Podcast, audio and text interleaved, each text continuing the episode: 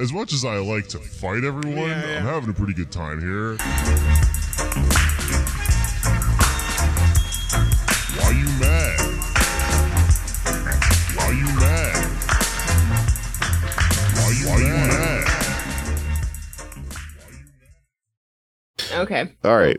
We're starting. Hello. What's up, Lisa? Hi, Jake. How's it going?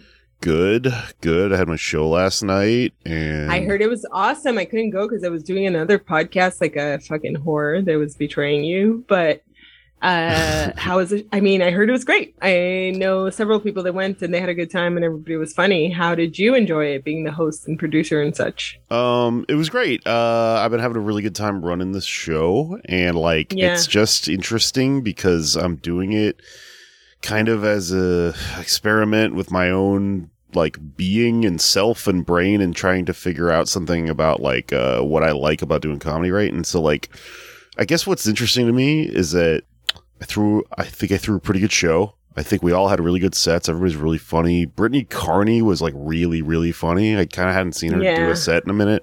I mean, I'd seen her enough to book her, but I just was very impressed with her, and then all these, Eric Bergstrom and Otto Fernandez, all these people are really funny, right? But what's funny to me about the energy of it is that I am not someone who is necessarily sort of putting my show together and advertising the vibe is you're gonna get connected and stuff here or whatever. You're gonna there's gonna be industry in the audience and all this stuff. It's kind of very anti that. So I think it. Maybe I'm projecting, but I kind of feel people come, they have a good time, and they're like, and now what? And I'm like, this is it. We just hang out. And it's just fun, I think. But I could be completely wrong. I mean, obviously, I'm not a performer, so I don't know how they're feeling or how you're feeling, but I am really enjoying your show. When I've been there, I regretted that I couldn't be there. Kate, who listens to the show, there were people who reached out oh my God, are you going to be a Meatspace? And I was I normally am at every Meatspace, but I had agreed to do another podcast last night, so I couldn't. And part of the reason that I do want to be there all the time is not just because it's my friend's show, but it's because it does have a vibe that I enjoy, similar to Cobra Club, right? Yeah. Whatever it's called, the Last Ship from the Left. No. Live from Outer Space. Live from Outer Space. That's the one. Yeah. So what's awesome about Live from Outer Space is that, all three of the hosts are very cool people that I think we like and also hold things against individually. But, we have real friendships with all of them. And also the vibe at the show is very just everybody who's there loves doing or watching comedy. There is nobody who's in the audience who's not really into watching comedy, and there's nobody who's performing on that show who's not really into doing comedy. And so it's the most, I hate to say the buzzword, but authentic space in some ways that you can find in comedy, because there's nobody there to network or to pretend or to achieve anything outside of what is achievable within this space, which is for some of us laughing our ass off and for some of us feeling you had a great set. That's it. That's all there is to offer in that show. And that's fucking awesome. And that's everything. And I do think that that's where Meatspace is kind of going, where it's sort of has an inside vibe and you're going to feel like an outsider because you don't really know all the people standing in the back in this old school kind of hierarchy way. But it's also fucking real because it's people hanging out with their friends. Well, you could break through that though if you came and you don't know everyone. I have this thing where I'm I'm trying to figure out why this is what's really going on here. But when I throw a show, I always piss off whoever I'm with. If I'm on a date or something, because I mean, if it's a date and it's my show, it's not. I kind of have to tell people that when I'm dating them. It's I've been working, But I do this thing where I feel very much I have to go say hi to everyone and make FaceTime because host it, because I've had I watch people, I read the room and shit when I'm doing stand up and sometimes, especially because I'm pulling people directly from the internet and stuff, and it's not a barked in thing. It's please come to this thing. I'm promising you it's going to be good. Yeah. I'll notice people come out and they're you know, kind of agoraphobic and like nervous, and they like sit by themselves, and then like they'll, if they leave, I'm like, fuck, man, like no, I should have gone and like said hello and been like, they probably don't even want to talk to anybody. I don't know, man, maybe not, but like I just feel weird, so I try to make sure that like if there's anyone experiencing that back of the room hierarchy, like, no, fuck that, like come hang out with us and stuff. Because okay, but that's how I am too. So what I kind of like don't understand about the chaos that must go on in your head, Jake Flores, is that I already feel so much pressure, right? Like when I produce a show, it could be the smallest little bar basement show, yeah, right? And it very much just feels like you're throwing a birthday party for yourself. Yeah. And like, if nobody comes, then you're a loser, then nobody likes, yeah, you know? And then it's embarrassing because then like the people that did come, you feel like they are now embarrassed because they came to your thing and other people didn't come to, you know, like it's to me, it's very pressure filled and very personal, just producing it, just booking it.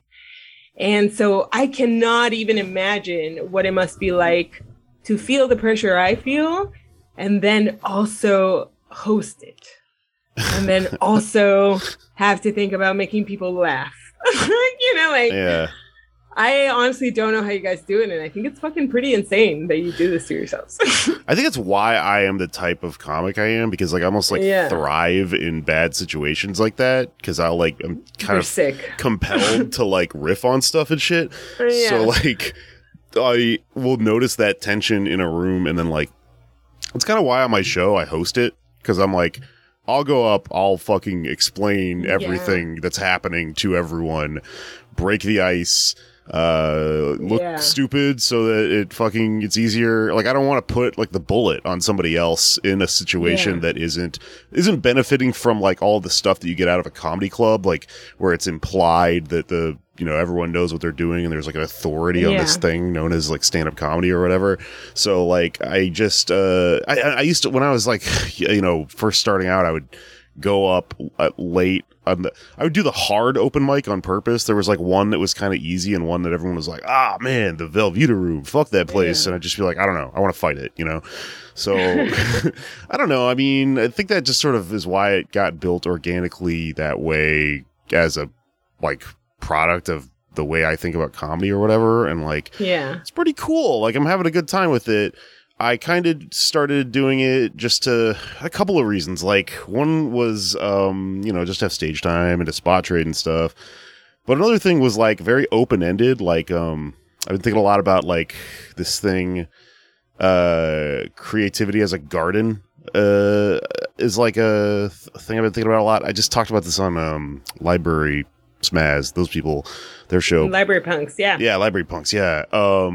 So there's this thing in like writing, in like fiction writing, where there's two methods of like arcing a story, basically.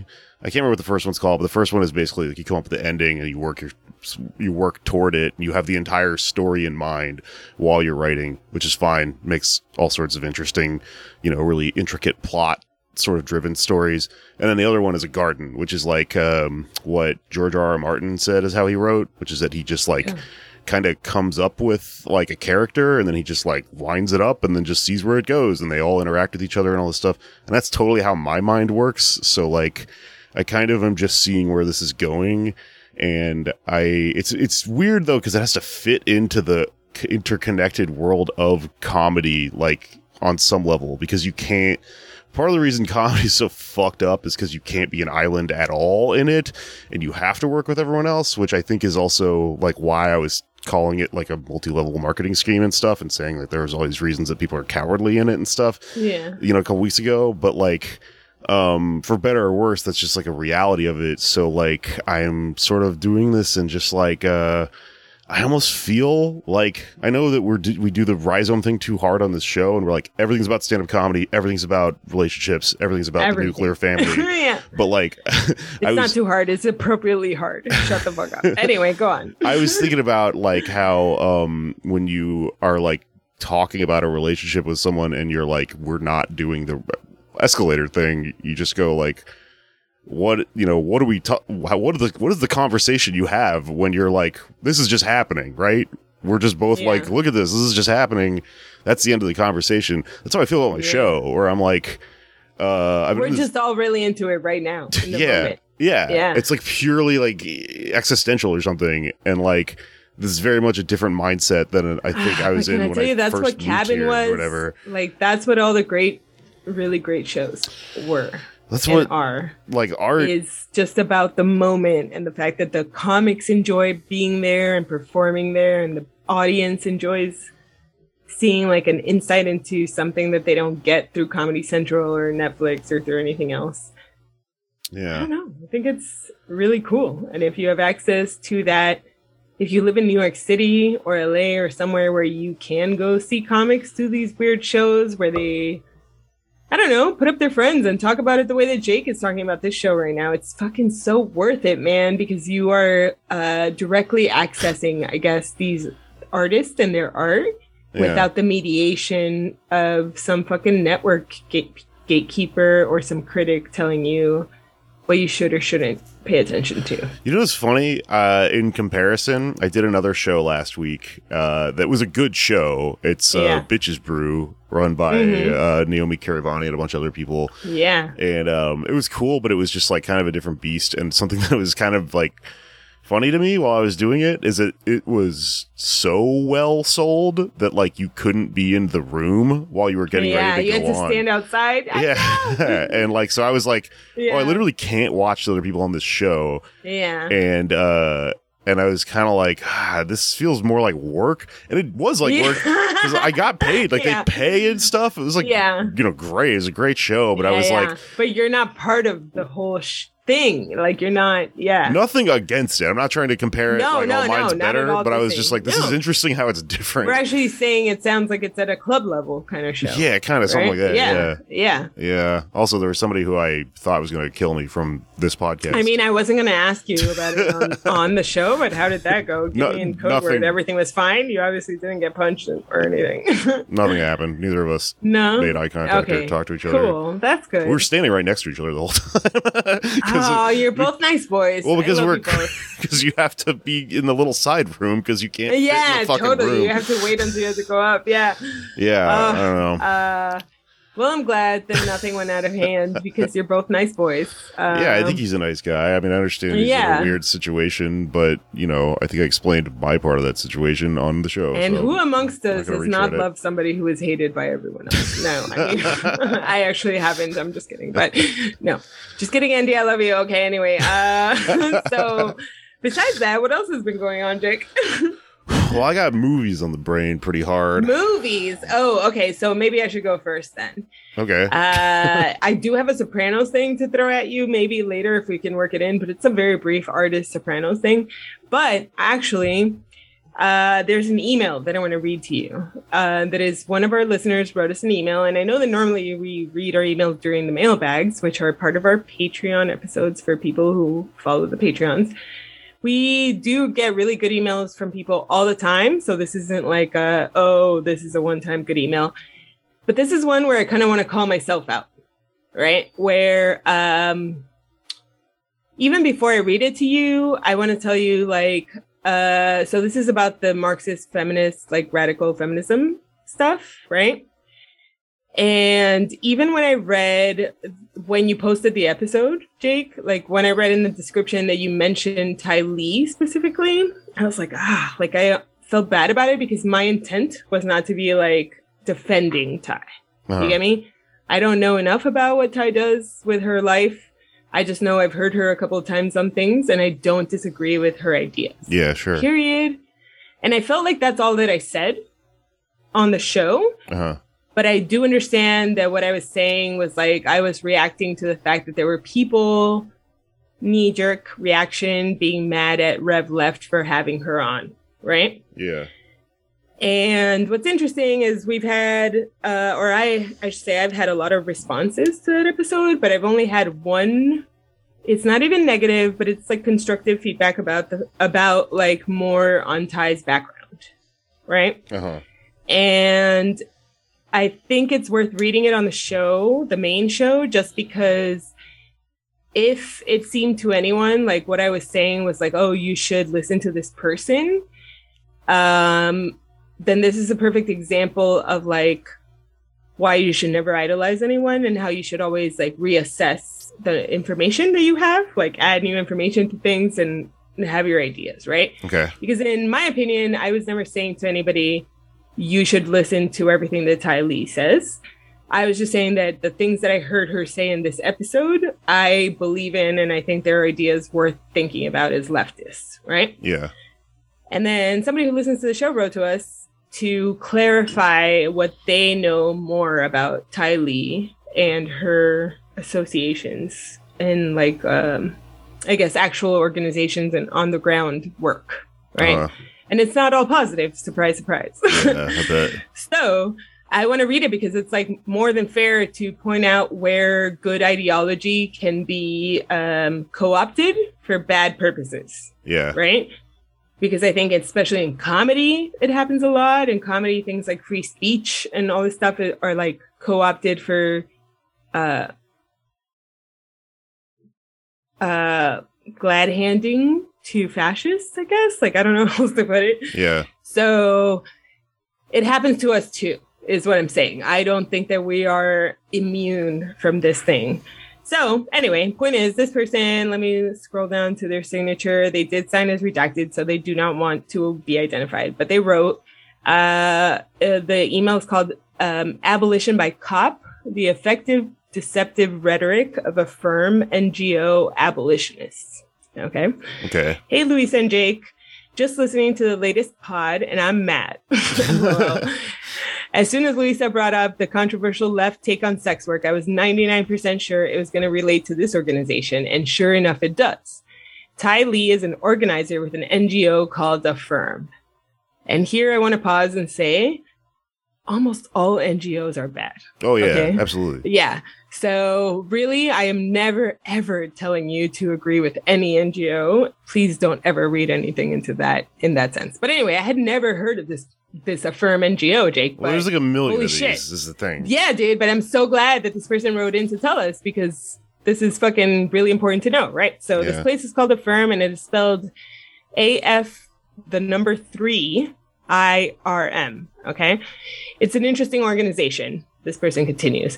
Their position is 99% dead on the money. All the stuff you point out about the majority of sex workers being survival sex workers, about the necessity of abolishing patriarchy and capitalism, and about the ultimate goal of abolishing sexual commodification and exploitation of all workers and all people, and therefore sex as work, as we understand it.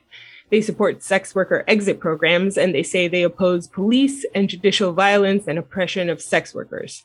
They probably actually even believe that. So to be clear, I agree with all of the things previously said, and I do believe that, right? But here's the thing. This is what this listener says.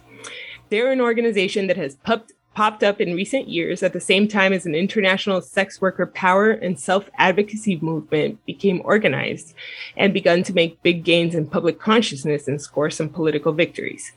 This is a multi-tendency movement that includes libertarians, liberals, anarchists, trade unionists, and or communists. Most probably workers or people for whom the struggle has affected them or their loved ones. So the movement is not a monolith. Like all big movements, it has some huge contradictions, but it has coalesced, at least in the US, around a demand for decriminalization of sex work. Sex workers should not be subjected to police or judicial violence, coercion, repression of their work, which I think both you and I agree with, right? Yeah. This is importantly distinct from legalization, which advocates say would quickly see a narrow legal avenue for sex work to be monopolized, as in Nevada, and would mean that independent workers would probably remain criminalized. Right. Okay, you get that part? Yeah. Okay. The decriminalization demand also almost always comes with the demand for decriminalization of customers, clients, johns. Why is this important? There are a few important arguments, but let me touch on the big one. To police and prison abolitionists, feeding human beings into the violence of the racist capitalist carceral machine is the thing we're supposed to be trying to stop, right? Yeah. Right. So that's why you shouldn't the pro-sex work legislation that targets Johns either. Right, and there's like a model for this in like a Nordic company that like does not, or a country that like does not work. It's bad. Yeah, exactly. It's not about placing the blame on one side or the other of the sex trade. It's that sex trade shouldn't be a thing. But as long as we exist under capitalism, we shouldn't be denying the rights and protections of workers to people who work in the sex industry. Yeah. I can't remember the exact examples of this, but there's also just functional ways in which, like, it just also comes around to bite everyone in the ass that it shouldn't. Yeah. If you set up a situation to where, like, it results in, like, the wrong people going to jail. I can't remember off the top of my head, but there's interesting... Yeah, exactly. Well, nobody should be going to jail, because that's the whole point. It's like, you shouldn't be criminalizing anybody's sexual activity, even if they're commodifying it, right? Even if you believe that sexual activity shouldn't be commodified, you should not agree that the way to stop it is to criminalize one side or the other, and therefore make them part of the fodder into the jail system. I can't remember exactly. I've read like a lot of Melissa Gira Grant, who like writes about this shit. Yeah. And like, I want to say it's like something where it's like, well, then the sex worker becomes like a cop or liable to the cops or something like that, which is just also fucking bad, right? Yeah, exactly. And I think this is this person's, and the point of this person's email is that, I guess Ty Lee, who I didn't know enough about, even though her ideas are a lot of ideas that I agree with, in reality, she is working towards and with organizations that are criminalizing some aspects of sex work in their effort to eliminate sex work and the commodification of sex. And while I agree with that ultimate ideal, the means is not always an excuse for the way that you get there. What's the fucking saying? The ends doesn't justify the means. Yeah. Yes, exactly. And whatever. So I might agree with the ends, but I don't agree with the means, right? Yeah. So this person continues. So Affirm will not bring this up unless they're forced to confront it. And then they will employ one of a handful of unsatisfactory but well-practiced rhetorical moves, like buying sex is always rape, you're a Western chauvinist who doesn't care about the massive human tragedy of sexual exploitation internationally, this man wants to protect this free access to sexual supremacy, this privileged cis white OnlyFans cam girl has the audacity to speak for black and brown trans femme street sex workers, etc. Those are effective misdirections because each has its own valid and important but not directly relevant kernel of truth. Plus, each traps into an emotionally powerful, perfect for Twitter, pre-existent argument. These are extremely effective argument derailers. On Twitter, most of these Affirm accounts have a diehard collection of groupies that will dogpile anyone who speaks up to, say, for example, wait, you're saying we should support laws that lock people up who try to pay for sex from a consenting adult? Yeah, no, that happens to me all the time. Yeah. That happened to me when I was tweeting about Euphoria. Those people don't just come out of nowhere. They're like, it's a thing. It's like an organized fucking thing. And I absolutely want to be clear that I don't think that that's good or right. I do think it's absolutely both ethical and normal and okay and should not be penalized for two consenting adults to enter into any transaction of any kind, whether it's fucking, I don't know, childcare for money or sex for money or fucking anything for money. That's up to you to do it, and nobody should be criminalized for it. And I think that's the point of what this person is saying. So the other examples they give is, or when somebody says, what do you think the race class distribution of the Johns the cops will actually arrest will look like under your approach, and call them a rapist apologist or whatever until they're silenced. Good point. A lot of this stuff is like functionally, like it's very clever because the people kind of have an actual agenda, but they dress up what they're doing in language that sounds very like woke and liberal when actually it's ideologically conservative in that it is like reifying of the fucking white patriarchy thing. And like a good example of this is like, one of my first big things I ever did is I went on fucking Chapo and talked about this after I talked about ICE because, what happened, what I figured out about ICE and sex work and stuff like that was that when I talked to Homeland Security, when they came to my apartment, I asked them, like, what is the point of ICE? Like, straight from the horse's mouth, tell me. And their big thing was, they were like, oh, we fight human trafficking. And I looked at all their fucking websites and shit, and that's what they use to justify what ICE does. But we all know ICE's purpose is something else. It's totally functionally about, you know, antagonizing immigrants and keeping this fucking surplus population out of the United States and all this stuff. It's racist, but it uses the language of fighting human trafficking, and also especially like partners with a lot of these NGOs that their thing is making like scary, you know, dramatizations and movies and stuff about like the seedy world of human trafficking to scare liberals into thinking that brown people are coming to take your white daughters and fucking bring them into, and force them into sex work. Yeah. And so functionally you have this thing where you go, wow, these people sound like liberals at first glance, you know, or even leftists or something like that a lot of the time. Yeah. But actually the project, even the people involved in this might not even fully understand it, but the project is ultimately one of white supremacy and patriarchy. And you see this all the time because like, so SESTA-FOSTA is a bill that was going on a couple years ago when I was talking about this, and it's, you know, it was really bad. It got a bunch of sex workers killed and thrown in jail and stuff like that. And they got all these stupid rich white celebrities to endorse it, like Amy Schumer and Seth Meyers and all these people who I think we could probably understand at least don't think of themselves as being conservatives. They probably think of themselves as liberals. And liberals, Amy Schumer's a big feminist figure or whatever, you know, at least as a brand.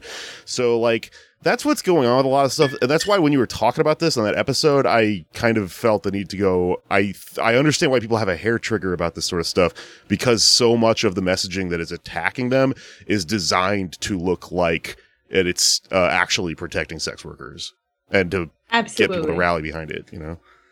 Absolutely. And that's why I wanted to read this email, is because I think that you're correct in what you're saying right now, and the person who is writing to us is correct. And so I think it's important for me to clarify that, not to be shitty to anyone, but I was speaking, I guess, to an in-group of progressive people who I think would already be at the place where you and the person writing this email are. Mm-hmm. You get me? Sure. I'm really not speaking to the people like the Amy Schumers of the world who are like reactionary, sort of just going off of something without really thinking about how it affects people materially, right? Yeah. And that's why, like, I have never been a SESTA-FOSTA person or whatever, because I understand that there is a material reality to sex workers' lives, that if you are pro anything that puts them in jeopardy, that puts them more likely to be in jail or to have their lives ruined or their children taken away or anything like that, you are a bad person. Like, that's not, you should not be pro that towards any kind of worker. Right? Yeah, sure. But I think people that, like, the reason those programs were, like, those bills passed and those programs work so well is because they mislead people into thinking that they do the opposite of that. Because they're all couched in the language of, like, we are protecting these women. Well, what's ironic about it is that they don't, like when these fucking people on Twitter that this person is talking about dogpile on me, they're like, this person likes human trafficking or whatever. They say that that's what I'm saying. And it's like, no, actually, I think I hate it most of all because I've actually figured out that these fucking programs actually support human trafficking, because what the thing that's going on with ICE and with SESTA-FOSTA is that they both, you know, they tell you, like, we are against this human trafficking specter or whatever. They get you to vote for them. Yeah. And then functionally what they do is turn they turn the sex worker or the immigrant into a human trafficker and then arrest them for it. So, like, if you're a sex worker and you drive yourself across state lines, you can get arrested for human trafficking yourself and stuff like that. And nobody gets, it's a big fucking trick or whatever. So, I lost my track. Or that it is a big fucking trick, even the other direction, where, through claiming that they're trying to stop something like human trafficking, they can also erode the rights of any other person immigrating because under the guise of we're trying to stop human trafficking, we can violate all your rights. Right. And the important part about this is also that it creates a black market that then creates human trafficking, which is like what you, that's what happens when you prohibit stuff like this. Exactly. And the other thing I wanted to say about this is, like, you know, you just made a qualification about this and said, you know, well, when I was saying this on the episode, I was talking to a group of people. Well, here's where things get really complicated when you're talking on the internet is you don't get to really control. You don't get to control who's hearing it. Absolutely. Yeah. Absolutely. But I do get to qualify that I guess the way that you were all hearing it is not intended for all of you. You get me? Yeah. Because qualifying your intentions is good. It solves that problem. Yeah, that's all I'm qualifying. I cannot deny anybody their reaction to what I had to say from their point of view and all. No, you all have the right to have whatever reaction to what you have to say. What I was specifically trying to talk to, I guess, was the very progressive people in my world, okay? The people that I think of as very leftist and very progressive and very open-minded, I am seeing very often stopping at the point where they're like, yay, sex work is fantastic and liberating and it's everything.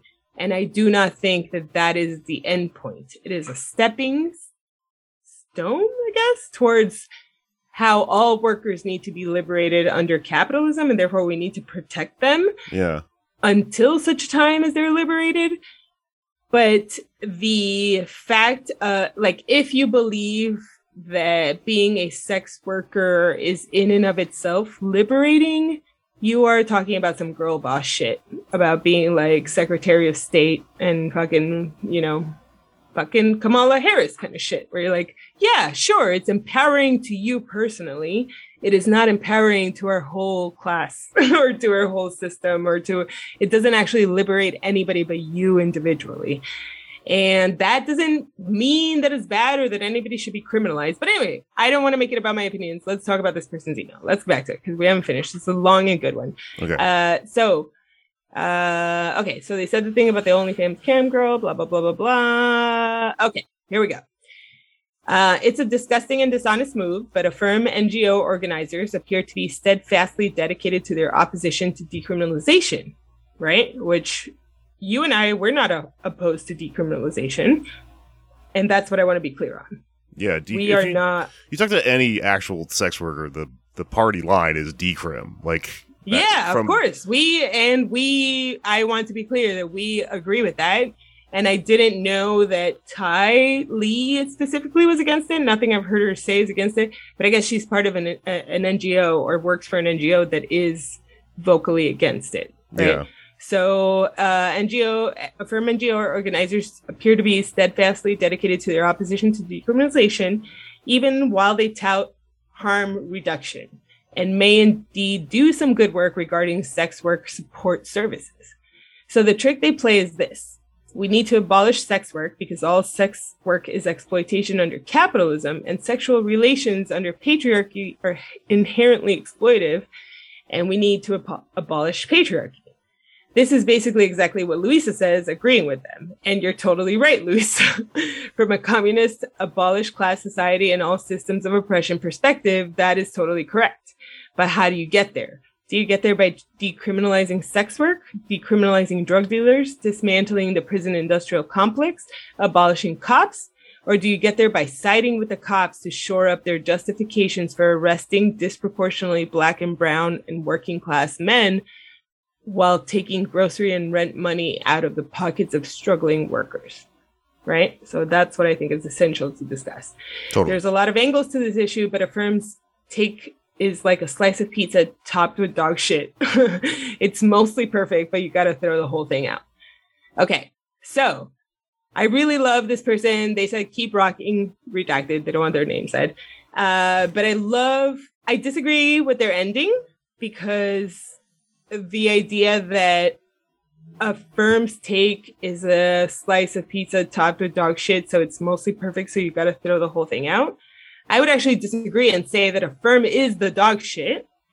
And so what I am supporting is like, take the slice of pizza before the dog shit gets put on it. And like, you don't need to deal with this part of it, because I absolutely agree with what they're saying before this, which is the way that you get to dismantling and abolishing class and all of the systems of oppression of capitalism is not through siding with cops and criminalizing workers and the people who purchase their services and shit. It's about criminalizing the people above who actually oppress everyone. Yeah. Then I do think that this person inherently agrees with me and what I was saying on the previous episode. They just don't agree with the fact that there are organizations and people out there who are using these ideas to then turn around and criminalize sex workers. And I agree with that part. That's not at all what I was trying to say. So I don't know. What do you think? That's why I thought it was important to talk about this, because I, in no way was I trying to say like that you should follow some particular organization or believe what some person says. I was just trying to push you in your thinking beyond like it's empowering to be the boss girl. Yeah, I don't know. This is such a complicated issue. I mean, so another part of this is like the reason it's decrim and not legalization. I can't remember if we've already talked about this in this conversation. I don't think so. Yeah. The reason legalization is also bad is because legalization also puts the power in the hands of the cop. It's just the cop is the boss in the sense that cops enforce the capitalist agenda, right? Yeah. So they get to decide what's legal. Yeah. I mean, once sex work, you know, is legalized and turns into a thing where you suddenly have like a boss who's in charge of your sexuality, that is also really bad, right? Because then you're being exploited, and then it, you know, really, it's a lot less elective than it can be in all these situations. So, you know, interestingly, it kind of has to live in that specific space for, like, I think the time being is the agreed upon line from, like, sex work, you know, organizations like SWOP. I can't remember what that stands for. It's SOWP is like a really popular one. And I don't know. I've friends in the community, so I've sort of gotten some literature on this, and I try to repeat it correctly when I can, but like also this stuff's really dicey, and like you can accidentally like endorse someone who is a cop at any given point, or is part of a fucking thing that has an agenda like this. So you know, take everything that we're saying with a grain of salt, do your own research and stuff like that, and most of all, always just listen to like sex workers, like actual ones, not cops posing as them, which is a thing it's hard to do. So like, yeah, I mean, that's which is hard to do also because the I didn't, you know, I will stand by the fact that, like, you know, as online people, you really aren't hearing most like street survival sex workers. You are hearing online sex workers, and they are a different class and a different type of people going through a different thing. So I just think it is a matter of like, the only thing I'm ever pushing is that you should be critical about what you're thinking about. And I never ever, not even Marx or Freud or fucking Nietzsche, like there is no person that has ever existed on earth that I'm telling you think like this person. All I have ever said is you should consider how the things that you assume and think need to be critically reassessed. And I would say this equally to a Ty Lee, if I knew her personally, as I would say to anybody celebrating the idea that they have achieved self-realization through sex work, right? You are both stopping short of the actual goal of radical feminism, I think. But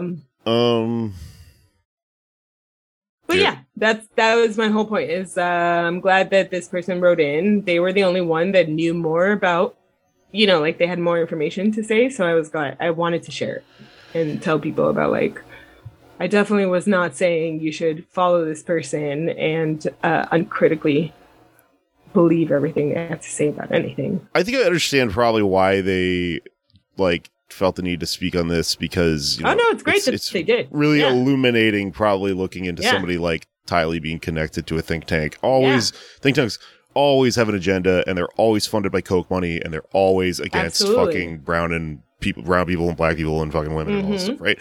And I think that it's really it's good to kind of point out what happened here, which is you didn't do anything wrong, but I think I understand why this person got their hackles up, because that they pointed out that the critique of white elective sex workers is often weaponized by these conservative organizations as a way of like using wokeness to try to rally people that just follow liberal shit into supporting agendas that are ultimately like gravely conservative and evil.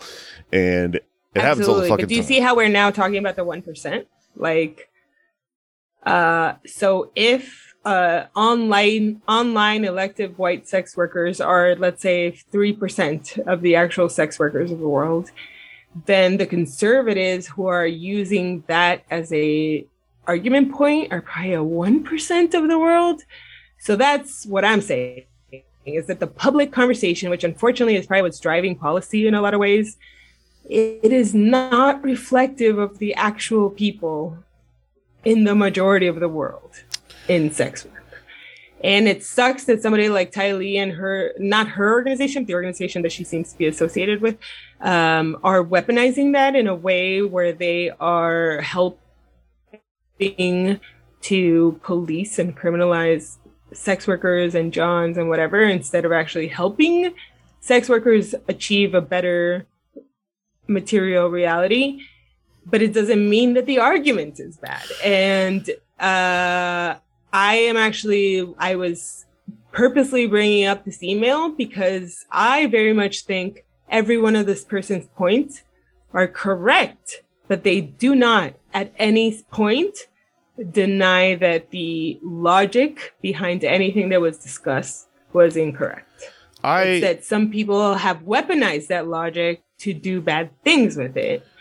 And that's why I wanted to bring it up, is because good logic can always be weaponized to do bad things. It doesn't mean you shouldn't have good logic. Yeah, but I think it's also important to, like, when you talk about it, provide context, because, like, I'm reading Manufacturing Consent right now, and, like, it's all about spin and stuff like this, and about how, like, you know, the corporate media says things that aren't necessarily true, but it's, like, 99% how you say it. So you notice, you know, the way headlines are, whenever a cop kills someone, the passive voice is always used. I just used the passive voice, so I said that. But the you know, officer. Yeah, the person was killed in an officer and involved shooting instead of the police officer killed someone. And like the way, one thing he talks about a lot in the first couple chapters is like anytime there's like a client state of the United States, if you know, people are killed in it, it's like you know, very underreported, and when it is reported, it's like a natural byproduct of, you know,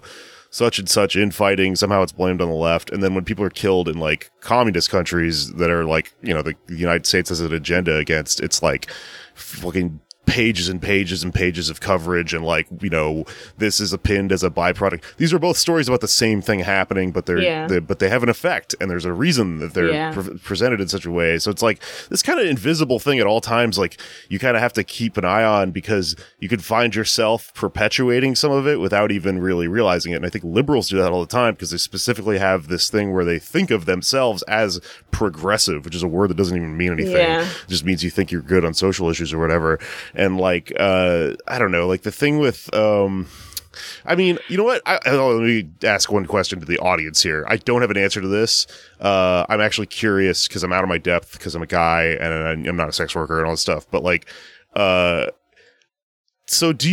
I'm curious if somebody should email us if they have any insight into whether that's true about the internet only representing a certain class of sex workers, though, because like everyone has a phone. You know, like, I don't know. I mean, I know Twitter's kind of full of bougie dumbasses or whatever, but are we doing classism here and going like poor people like don't have that representative of a voice in just like basic online bullshit? Maybe, maybe not. I don't know. I'm kind of curious. I would pose that as a possible critique, but I'm not saying that. I don't know. Well, neither of us are like in this group. To double down, to triple down. To be clear, I was calling all of you liberals. I mean, I don't understand if you guys didn't get that, but what I was saying was every person who has landed at the sex work is good, period, fucking point of view, you are a liberal who has not proceeded past liberation does not come through owning your own commodification. Liberation comes through no longer being commodified. Okay, so I will super triple down on the fact that you are absolutely wrong, no matter who you are, no matter what class you are of, if you believe that your liberation or your self-realization will come from your own commodification of your own body or your own labor. That's the same thing as being a small business owner. Period, end of story. It's not something to be argued with me. It's my belief, I guess, right? And so to what you're saying about, like, is it a bias or whatever that we have? Dude, it absolutely isn't. It is, I think it is scientifically documented. Like, most people in the world, like, even if you count the fact that China, like, doesn't have the same internet as us, that's fucking a third of the world's population. And then you go with the fact that, like, all of Africa has limited internet access, and those people, there's like a bunch of fucking survival sex workers people. So I think what we need to recognize is that when we talk about online sex workers, we are not talking about sex workers who have a Twitter and tweet about being sex workers. We are talking about people who are primarily online sex workers, meaning that they provide sex services via the internet. They have an OnlyFans. They have, they create porn videos that they put up. They have Patreons and shit like that where they're interacting with people. They are not on a street corner. They don't have a fucking pimp. They don't live in Thailand, having a multi-generational pimped out situation. That is not the same. Those people are not on Twitter talking about what's going on with their life. The sex workers we hear about on the internet and whose voices we hear are people who are internet savvy, whose business is a business of they sell sex on the internet. It's a very small percentage of people who are vocal on the internet and are like street sex workers, survival sex workers. It is absolutely a different fucking field of work. You know what I mean? Like, it's almost like this is my first flimsy, I haven't thought it through, but let's see if this allegory works. But in academia, academics talk a lot about how they have like a fucked up career world where they're abused and they don't have the tenure track and they're in a very like scarcity mentality, tenuous kind of existence. And they very much think that they are being like abused and that they don't have certain opportunities and they're being like divided by classes and all this shit. But that is not the same as, or no, I want to say that it is the same, right? As an academic will compare themselves to a person who has worked retail or service industry all their life, because maybe you do make the same kind of salary, but you don't live the same kind of life as a service industry survival person who fucking literally has to smile in the face of somebody who tipped them 10 cents because they can't lose this job. Yeah. Right? That's different than you're not a tenure track professor, so you have to fucking kiss the ass of a tenured professor. Yeah, that fucking sucks. But it is, you're not in a precarious, actual fucking life-threatening situation the same way that service and retail workers are. That is the difference, I think, between online sex workers and survival street sex workers. You might be in the same industry, and you might be precarious in similar ways, but you don't actually live the same reality. You have safety nets in ways that the other group does. Yeah, sure. I don't know. I guess I'm just like suspicious of casting these people all as being necessarily girl bosses and liberals about this. I mean, these are theoretical people I'm talking about, so it's like some people are this and some people aren't. It's just, I'm not saying they all are, though. I know a lot of sex workers who are like big theory heads and Marxists and stuff like that, but also like me warning people against thinking that way is not me saying. But hold on, though. I was in the middle of talking. I know that you are, and I know that I'm interrupting you, but you're making an assumption about me. But I haven't finished my sentence yet. I know, but based on what you have said before, and you can finish it after this. You can't cut somebody off mid-sentence and go based on what you said. Sorry, go on. What I'm saying is it's possible to have the right politics about this and still not be like a Calvinist about it. And like you can know that you can have the right attitude or a theory and like agenda and everything and still like take, you know, take my time within your, you know, the situation that you're in to like enjoy the part of it that you were like allowed to enjoy. Like just like having fucking a good time about your job while being a fucking communist who wants to destroy the power dynamics that make your job is not inherently anti-theory. I mean, it's like saying like every professional basketball player or something should like not celebrate when they get a slam dunk or something, you know, like what if they're a communist? You know, it's just, I don't know. I feel like there's just like, there's like an agenda here that's like got nothing to do with the actual political underpinnings, because I feel like we're taking theoretical people and accusing them because they have a fucking Instagram where they're like, look how much fun I'm having, of therefore not like of being a fucking liberal and being a small business owner in that way. We're all workers. What if you work at a co-op? Go ahead. Who are the theoretical people that you think are being attacked? I mean, attack is a strong word. I just mean like we're talking about like elective online sex workers who are not the same as streetwalkers, right? Right. And all I have said is that they do not represent all of sex workers. Yeah, no one disagrees. Agree with, correct? Right. Exactly. So this idea of the fact that they're somehow like, you know, you keep acting like, oh, we might be like somehow slighting the online sex workers as though they're not being heard. No, they're being heard. They're actually pretty much the only ones being heard. I didn't say they're not being heard. Yeah, so whatever. It's totally fine. They get heard. I'm not talking about being heard. I'm saying you're miscasting someone as... sometimes you don't like someone and you're like, you're a fucking lib. And it's like, well, did they do anything? I'm not talking about a person, Jake. I'm talking about a way of thinking. So to me, if you are identifying any people that we know for thinking this way, then yeah, that's their fucking problem. If anybody listening to this is identifying as thinking this way, then that's your fucking problem and you should be thinking about it. I have been extremely clear about the fact that what I am saying is, if any person out there thinks that being a sex worker is a liberating, excuse me, in and of itself, liberating communists, like, you know, you said something like, oh, it's like if a basketball player or whatever. No, actually, Jake, it's not. It's like if you met a stockbroker who was like, I'm a communist. Yeah, really? How could you be a communist if you believe in all of the ways that capitalism commodifies everything around you and you are profiting from it and you believe in it? And hold on, I am not saying that sex workers are as evil and depraved as stockbrokers. Stockbrokers are worse people.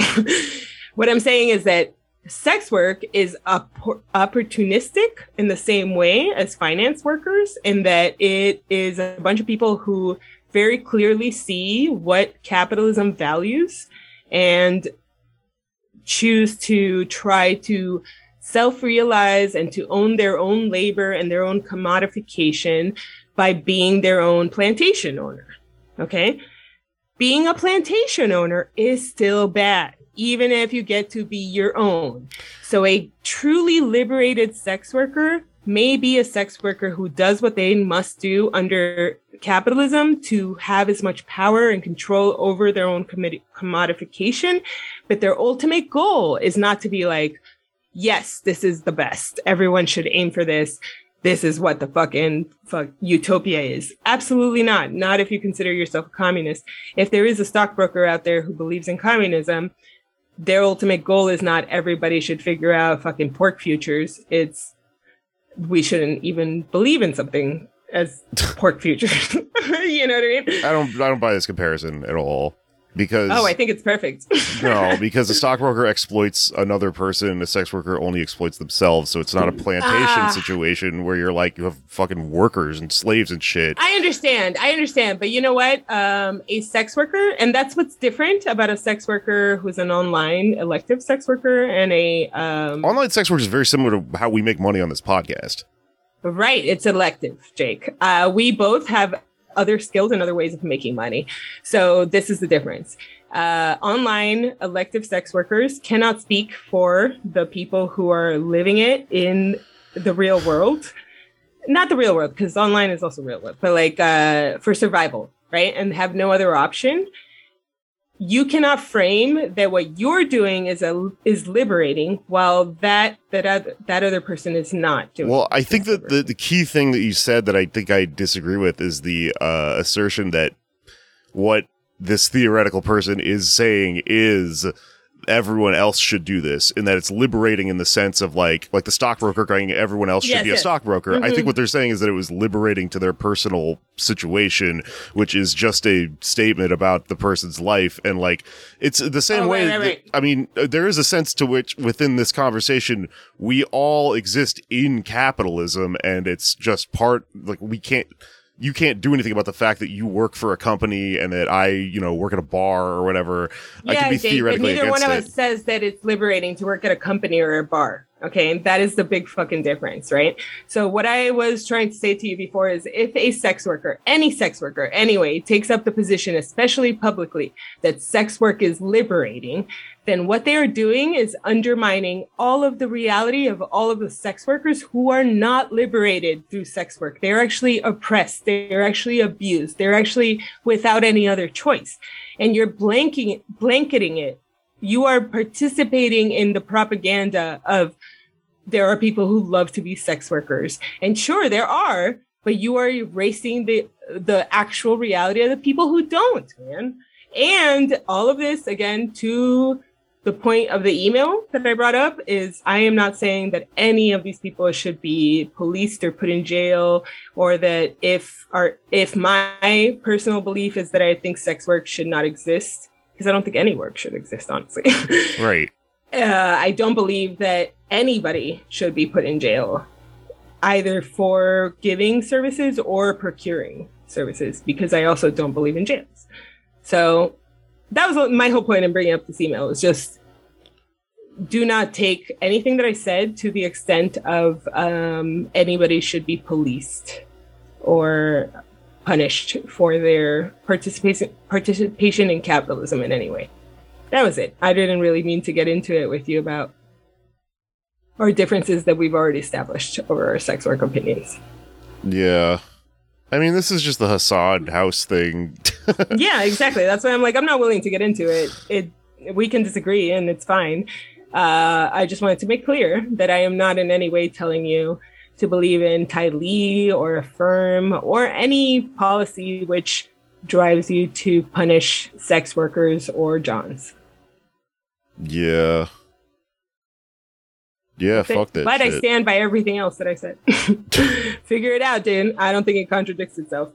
What else did you want to talk about? Oh, yeah. I mean, fucking like movies and shit. But it seems like such a dramatic shift into a situation that's more, chill. And well, I can tell you my very quick update for you, and a very chill thing was I told you that I would finish watching The Sopranos. Right? Yeah. Finally.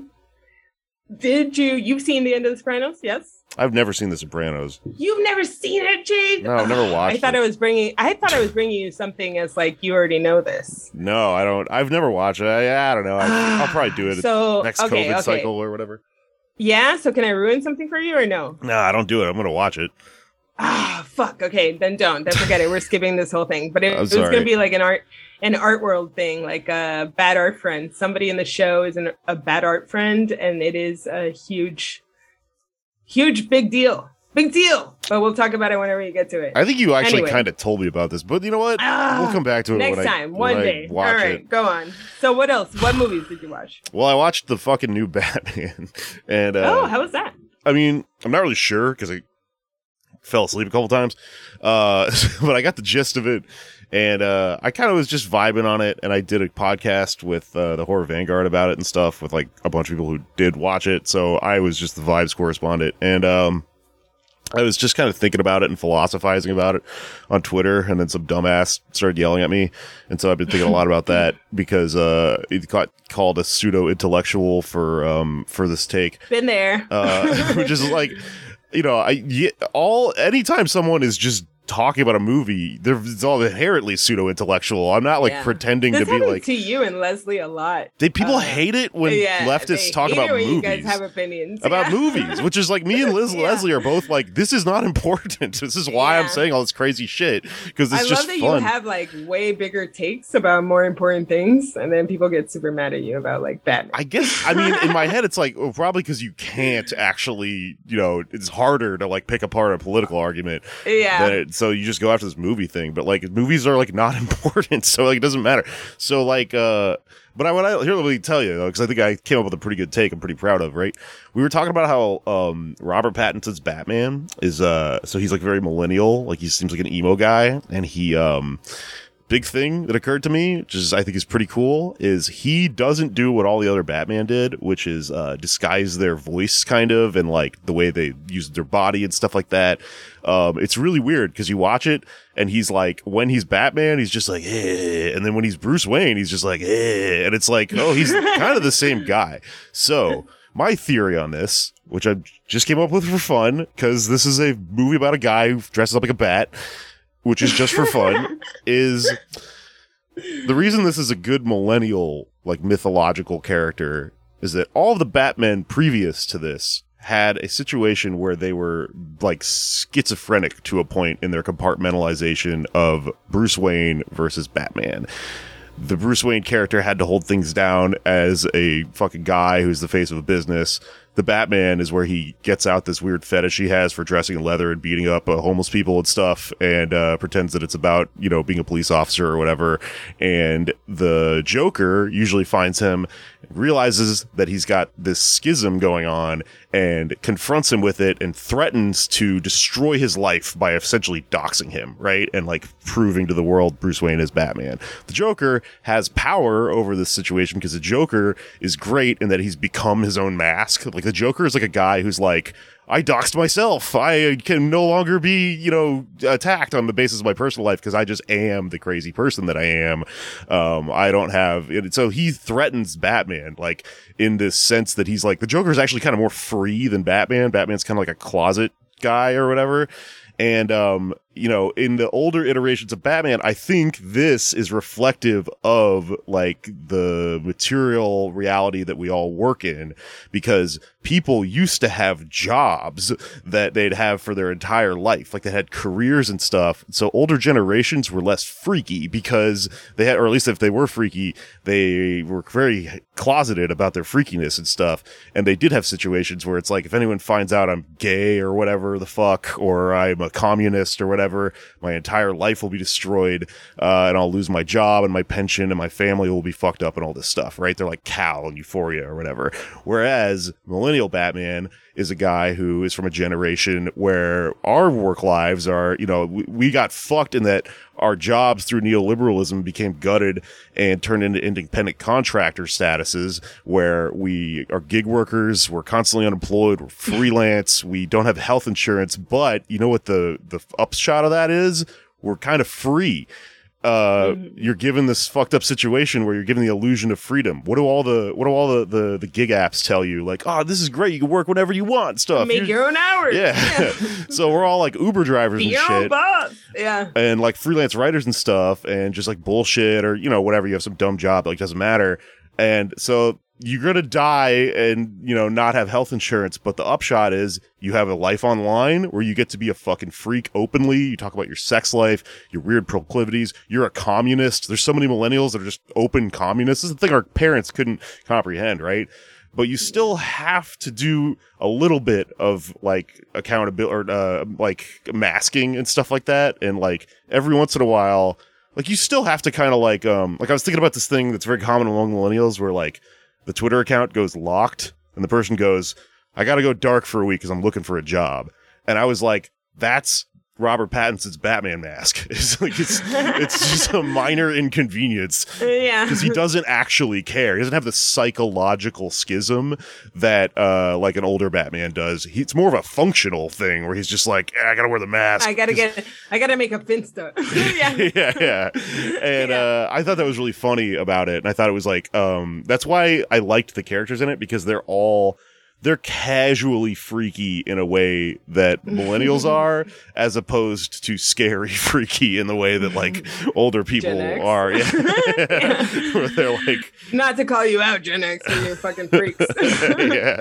And I just thought like the Riddler and Catwoman, they're like all they are to me, they worked as metaphors for people's online avatars who couldn't be themselves. Yeah. And then their personal lives. And the avatar is where you get to be like a fucking artistic interpretation of yourself or whatever. And I just thought it was really cool. And then this guy called me a fucking pseudo-intellectual about it. And so when I was arguing with him, I was talking to him and I was like, well, I was just talking. You know, I was just on Twitter, like talking to I don't know who, just talking. And I was talking about film and I was like, this is so funny that like apparently a bunch of people who call themselves leftists hate me, but the only thing they ever come after me for is my takes on fucking movies. And like, it's stupid because movies are Rorschach tests and they don't mean anything.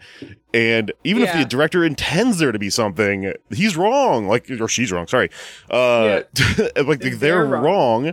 Yeah. You don't even get to decide what your art is about. And you're a comedian. You might have intention in your jokes, but you don't get to decide. I hate to break it to every artist, but that's for all of your art. You can intend whatever the fuck you want to intend, but whatever people get out of it is what they get out of it. Yeah. And so something that kind of pairs nicely with that is I just watched Crash, the David Cronenberg film, which is it's about it's incredible.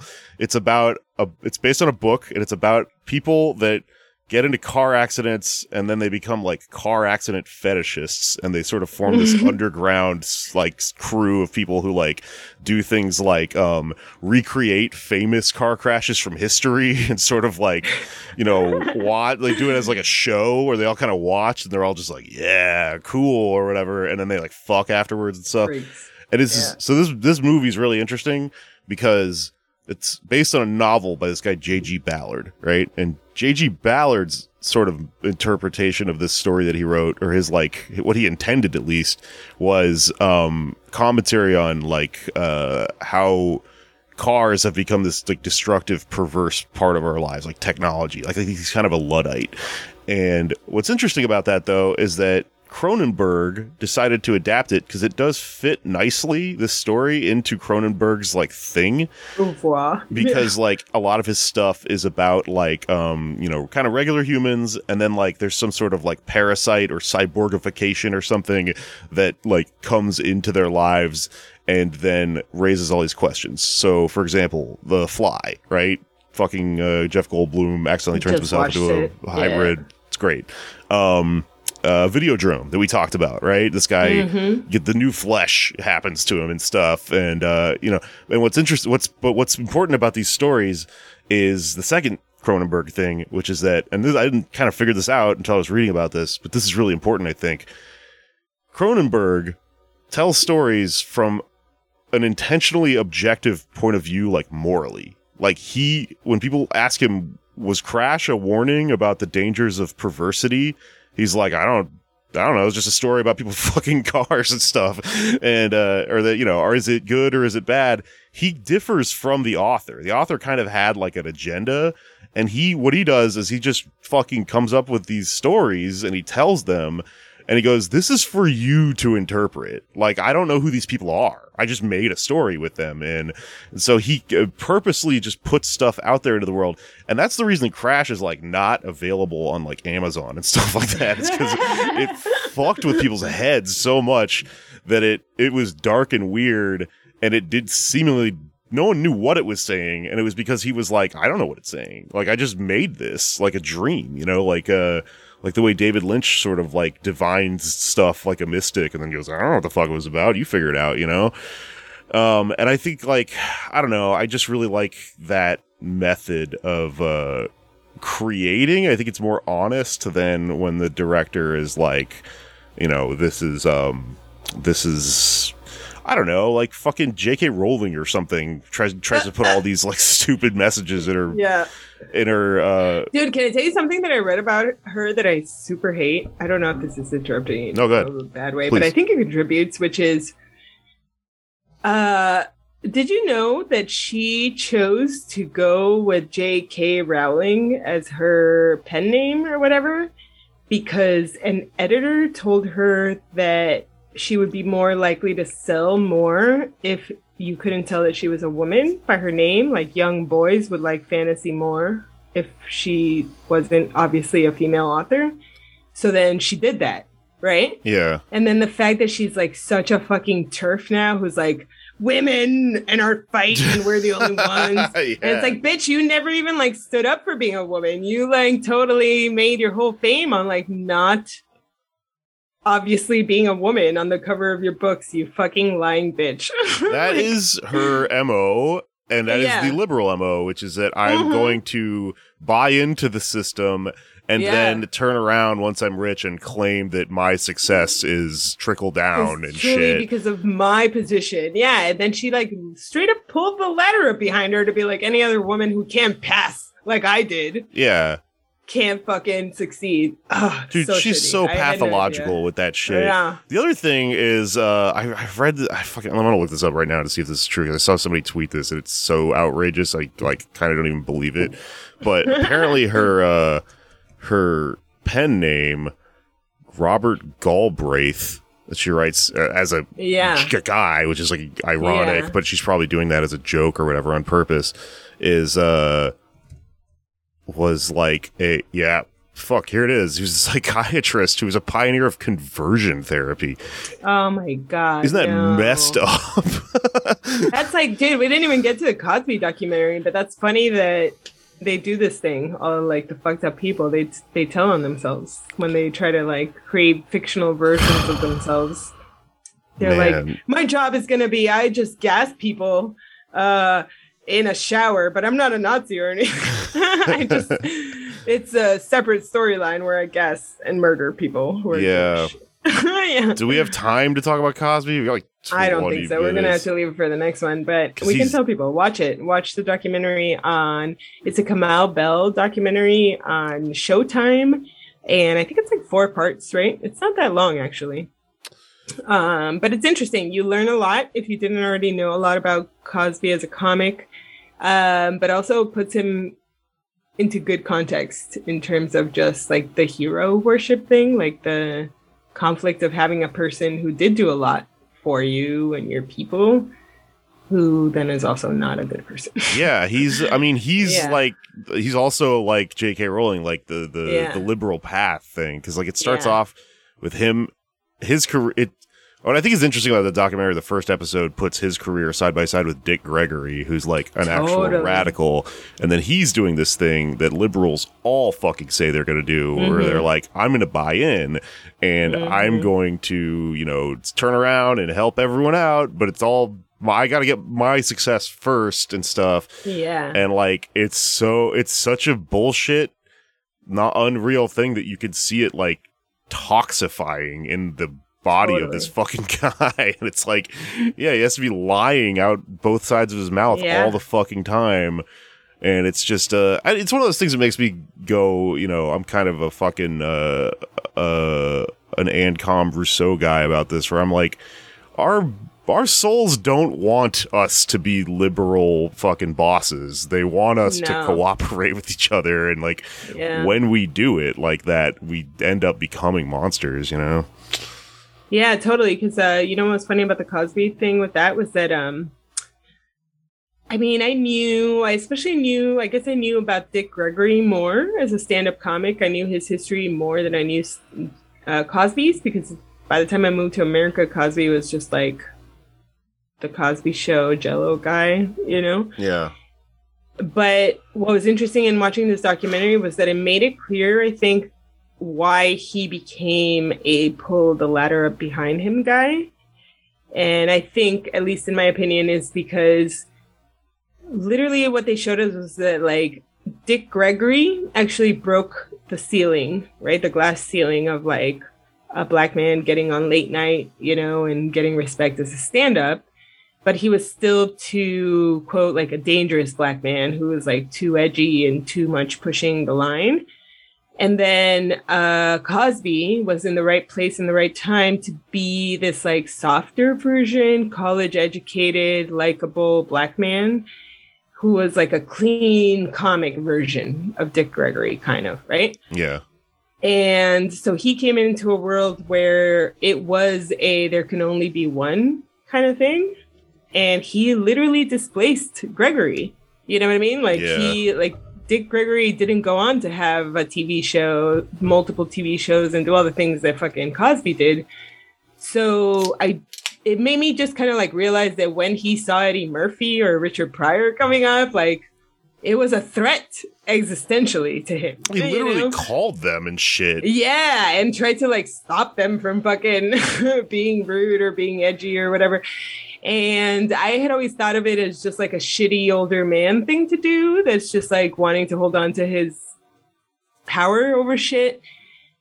But I guess I'm just saying, like, it's not a defense of him at all. It was still shitty what he did. But like, it's just funny to think that, or interesting to think that he really did come up at a time where it was like, you have to attack everyone else who's like you. There can only be one kind of situation.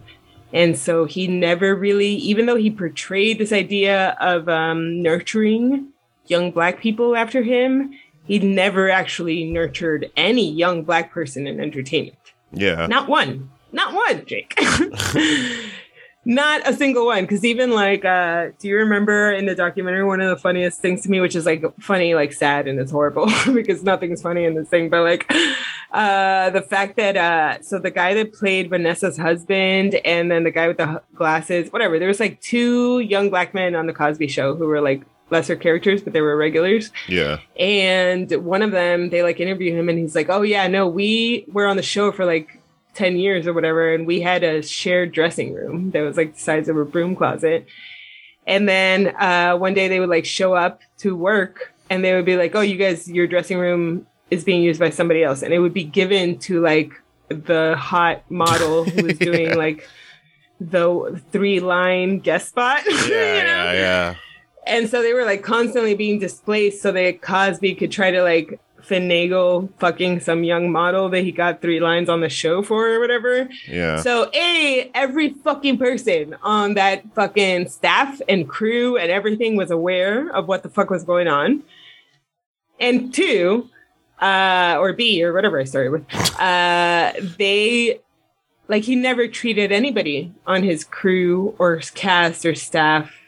Like even as he did the thing of like he started the Black body, what do you call them? The stunt. Yeah, stunt guys. Doubles. Yeah. Yeah, the stunt doubles, and like the fact that he started that industry, like sure, that seems like okay, sort of putting the ladder down, but even that's kind of self-serving because he didn't want to have like a white dude doing his fucking stunts, yeah. And then it wasn't like it ultimately never went beyond anything where it didn't make him look good, I guess. Yeah, right. I think, if we do a podcast, we'll get at it in depth or whatever, but like... Yeah, we gotta get into it. The ultimate takeaway for me is one of those things where all of these people, when they think about Bill Cosby, they're like, man, I can't believe I didn't see it, and like, isn't this so weird or whatever, and the lesson is like... That's you have a problem with like interpreting stuff that is normalized. With idolizing, yeah. Well, that's normal, like because he, like, oh, I can't believe this guy who like was America's dad, you know, in a lot of senses was up to all this bad stuff because that's incompatible with the idea of America's dad. No, dad as it means patriarch. I mean, it's literally like like it means manipulator. Yeah, it means like a bad thing, and like boss. The idea that there's the idea of putting a guy in a position of authority over other people just on the basis of he's fucked somebody or whatever. This all comes back to you know the family unit is bad or whatever, like nuclear family. Yeah. So like all of the things that this guy was engaged in with. Like, you know, kind of positioning himself as that figure and with being like a liberal, like, you know, hero or whatever. The lesson is you should have seen that the whole time. You didn't. You need to look for it again next time some fucking artist comes along and is like, I'm speaking on behalf of all the, and it will happen. It happens all the fucking time. If you pay attention to liberal culture, it's like it happens constantly, and it's constantly weaponized by other people and stuff. And I mean, I understand why everyone you're totally right thought that. But you're totally right, because I actually, what I really liked about Kamau's ending to this documentary is that he didn't end it in like, all our heroes could be bad, whatever, like in a real fucking like dorky way. He ended it with this thing where he was like, kind of exactly what you're saying. Like, instead of us thinking like, how could a guy that does so much good do bad? Maybe it's time that we start realizing that sometimes guys who want to do bad do good to cover up the fact that they're doing bad. Yeah. Right? Because a lot of what he did, like, especially with like the donating money to the colleges, to the black colleges and like all this stuff, was it became a thing where it like reinforced his ability to abuse, because then every college wanted to welcome him because they wanted his money and the prestige of being supported by Cosby. Yeah. So then it reinforced the idea that like all like this, it gave him the access to all the young women. Fucking Epstein just throwing money around and shit. And exactly. And it became like an incentivized cover up situation for everyone involved. So the fact that Kamau even had, I guess, I don't know, the courage to say that it's not just a matter of like, it's disappointing that a good guy did something bad.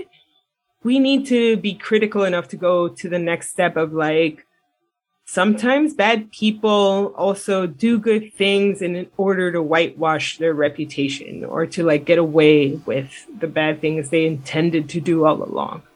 Yeah. And we never really frame it that way. We always frame it as like, oh, maybe he just stumbled on his path to goodness. And it's like, did he though? Because it's 47 women or some shit. 65. Like, and that's only the people that came forward. Yeah, exactly. No, it was clearly not just like an weird aberration or whatever. Yeah. But I just also think like what's so telling is that he's saying the whole time, like everyone's like, wow, he was just doing these jokes about Spanish fly and stuff like that. And was like, how is he just telling us this stuff? So long. Was he doing a Freudian projection? And it's like, no. In the fucking 60s, the culture of manhood was that you would just sexually harass everyone all the time and stuff. And then until you got laid, and then like, I mean, if you ever talk to old men about this, they all fucking, the reason they're also scared of like Me Too and shit like that is because they're like, it was normal, when I was younger to do all this stuff, and now we're getting like retroactively audited for it and stuff like that, and like, I mean, that's probably true. You just, please just learn, I guess is like what most people are saying, Like a lot of old men came from a time when they probably didn't have, I mean, not to excuse any abusive behavior or whatever, but it's like you look at Cosby talking about Spanish fly, you're like, this guy doesn't even understand that like he shouldn't be saying this into a microphone. He doesn't seem like he does understand. Which doesn't make it okay in any way. I'm not saying that, but like, it is interesting that it doesn't seem like it's something that he's trying to get away with or anything. I think what I'm trying to say is that the idea that we're projecting backwards onto this now, that what he was doing was incompatible with like who he was at the time and being like a fatherly whatever guy that played the Playboy Club and stuff. The idea that was incompatible is completely insane. Like, it was totally compatible. Yeah. That's why you should take what you know now about him and use it to indict the system of fucking patriarchy and liberalism. Yep. But we'll talk more about this in depth on the next episode, I guess. Next episode. Yes, write us emails. Tell us how you disagree with me or with Jake. Probably me. I don't know. I might feel be like I'm time. Having a know. Year of just making people angry. I don't mean to. I love you guys. No, and I also do want to say to this person who wanted to be anonymous, thank you so much for the email, because I didn't know anything about this organization. I read up on it. It's always good to hear new information. But I'm also glad to hear that you did hear that the ideas that I'm talking about are not wrong.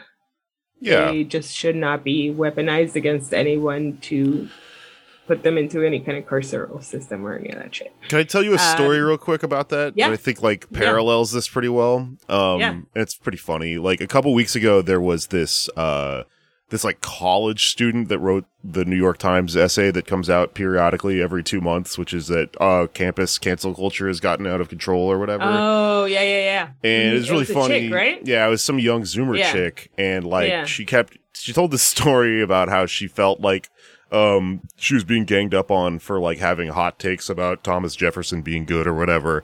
And which like you're a young Republican at college, you prepare to get made fun of, you loser. Like, what a nerd. I know. And you know what? I know people that were that person in college and are like communists now and shit. And like, and they're so embarrassed. Yeah, they should be, but it's also like fine. Like this is the thing you always have to tell these people. It's fine. You're gonna be fine. You know. Yeah. You're just freaking out because you got yelled at. But so I thought it was interesting because she well, the first thing that I figured out about it is that I looked at her LinkedIn and then figured out that she works for this NGO called the Fire Institute, I think is what it's called.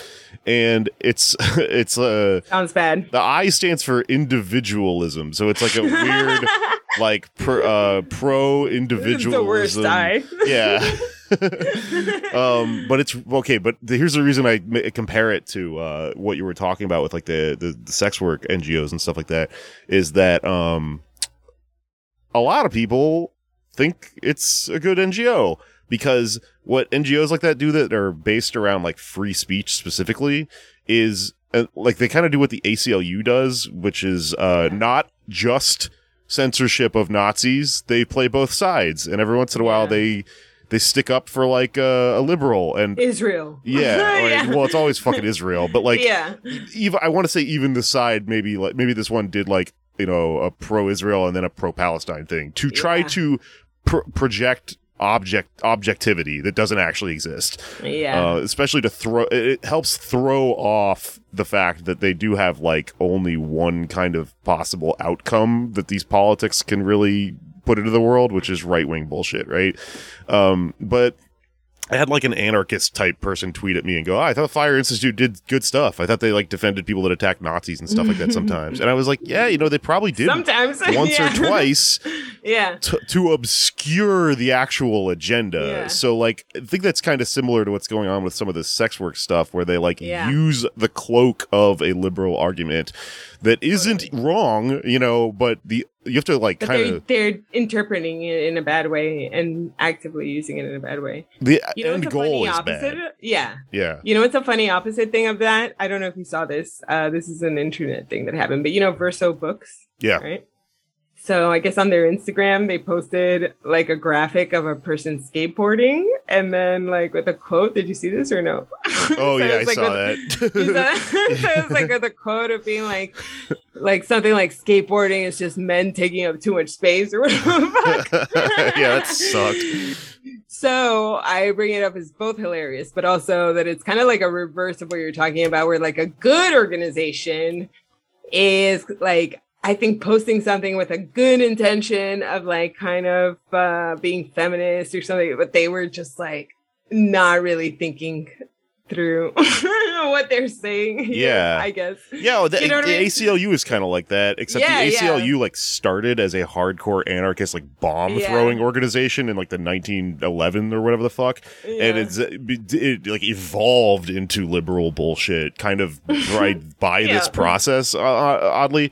Yeah, totally. But it happens on both sides. And like another thing that she said, another example of this, and I think this is probably deliberate because the Fire Institute is directly funded by like Coke money and stuff like this. And I think that they literally like the reason people have their hackles up about this sort of stuff is because Coke money is like actively trying to do this at all times. Yeah. So like another thing she did is that she used the term self-censorship. And like a lot of people were making fun of it because it sounds like, well, you can't censor yourself, right? But here's the thing.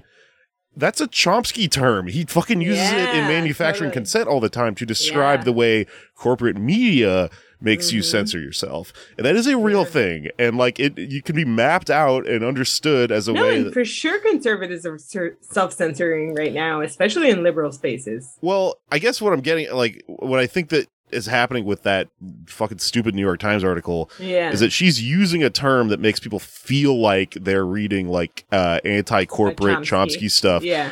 But what's fucked up about it is that she's arguing that herself a conservative, someone who is like a fighter for the corporate state, is suffering from this. So she's like used the term and turned it like a 180 degrees around and tried to paint a picture where, you know, she's like being censored, which is absurd. If you've read Chomsky, you understand everything she believes in is like the fucking like what the corporate state is like pushing for, the hegemony. Yes. Yeah. So you can't like fucking paint a picture where you're like, nobody wants me to talk about how oil companies should have all the power or whatever. Like, no, that is not happening. Like they control who would be censoring you. Although I guess that's why like corporations and shit are so angry at college campuses, because college campuses arguably aren't maybe as influenced by capital in that way, although that's probably not, you know, entirely true, but it's like specifically, I don't know, a place where there's ostensibly, provide a place where they encourage people to have that kind of public speech and opinion. Yeah, and so like that's an example that just works really well. But like, I don't know, when I think about propaganda and stuff like that, I think about what this person emailing said a lot. I think about putting stuff into context, like they pointed out, because like the way all this stuff functions is to take stuff out of context and like do this weird philosophical trick where like you know, I don't know if this fits at all, but I was just reading like a weird Hegelian mind experiment where he's talking about like three blind people and they all touch a different part of an elephant and they're like, it's a rope, it's a fucking horn, it's a tree trunk. I believe that's Buddhist, actually. Yeah. Is it? And it's like, anything can be true if you're not seeing the whole picture, you know? The whole picture, yeah. Yeah. I don't know. Yeah, exactly. That's all. We should call this episode The Elephant. But I do think it all kind of connected pretty well, because ultimately, like, my point would be, like, nobody listening to us, including us, should be, like, taking everything that we say at like not face value, because I think we mean what we say, I guess, like, without, I don't know. I don't have a thinker that I look up to, or like I have people that I have admired their theory or their way of thinking in their place in time in history. But even Marx or all that shit, I am not a person that is going to quote to you their word by word. You know why, Jake? Because this is a dead ass white motherfucking man from like 150 years ago. I really don't give a fuck what he would have to say about today, because he's never been on Twitter. He's never lived my life. Yeah. Like, he can't possibly know. All he is to me is a person who had some good ideas for his time and place, and that I have learned from and tried to apply and evolve from my current place. And that is what I would tell you. You should listen to podcasters, to activists, to sex workers, to progressives, even to conservatives in your life, anybody. You should just be taking in their ideas and learning how to critically absorb them and take what you can use and discard what you know to be bad or toxic, and continually do that process, because it's never going to end and you're never going to be right about anything. It's just about constantly bringing in more and more. Yeah. Well, also, like, any good philosopher would be the first person to tell you to do that and not to follow them like they're writing a Bible. Yeah, and, exactly. The other thing is, here's a good way to think about this. Be Cronenberg, right? Don't think about things in terms of good people and bad people, because that's, you know, that's libidinal, and that's like something that always ends up being used for. Here's another $10 word. I'm writing a thing, so I've got all these fucking philosophy terms flying around. But the signifier. So like Lacan talks about the lack, which is the great sort of situation that we're in as soon as we exit the womb and stuff, and how we always have a lack and we always have one missing signifier. And I'm probably butchering this because I still can't figure out exactly what he meant by it, but he's talking about like fascists fill the lack with a scapegoat, which is like something that I was reading Lacan say, and I was like, I came up with this on my own. Holy shit, this fits. I don't know how I did this by osmosis or something, but I talked about this when I went on Duck and Trussell, because my theory has always been that there's a hole in everyone's heart, and it used to be filled with fucking religion, and then, you know, there was an attempt at filling it with communism, and I think it's ultimately supposed to go back at some point to something resembling communism, but the great like tragedy of the 20th century is we almost had, you know, this filling our heart with the right thing, which was you know, mutual cooperation and all this stuff that would like form us back into a community, but you have capital come along and sell you a different thing to fill it, which is a scapegoat, which is that you need to attack these people that are fucking everything up, and when they're gone, we'll finally reach the promised land, like utopia or whatever like that, right? And that's clearly bullshit, but I think a lot of people don't understand like that that's what is so pervasive about fascism and how it keeps reappearing in like, you know, plain old liberalism and stuff like that, and conservatism and shit like that. And like that's central to, I think, what Cronenberg is rejecting, which is the idea that like in your movie there's a person who represents the bad guy and a person who represents the good guy, and that this is a way of like going through understanding humans or whatever. It's fundamentally stupid. And that we're all, we all have degrees of good and bad within us.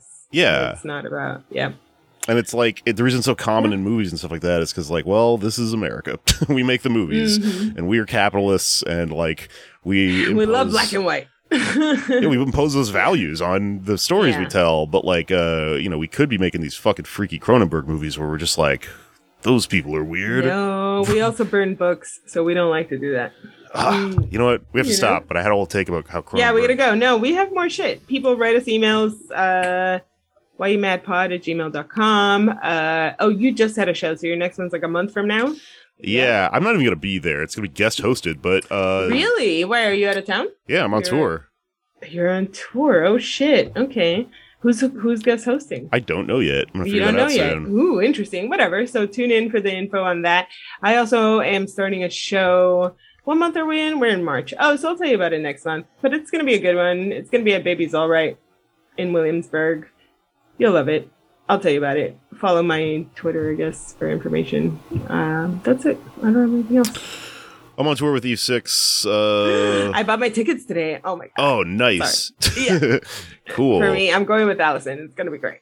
Here in New York at La Poisson Rouge. Yes. Cool. Yeah, so we're going all over the country.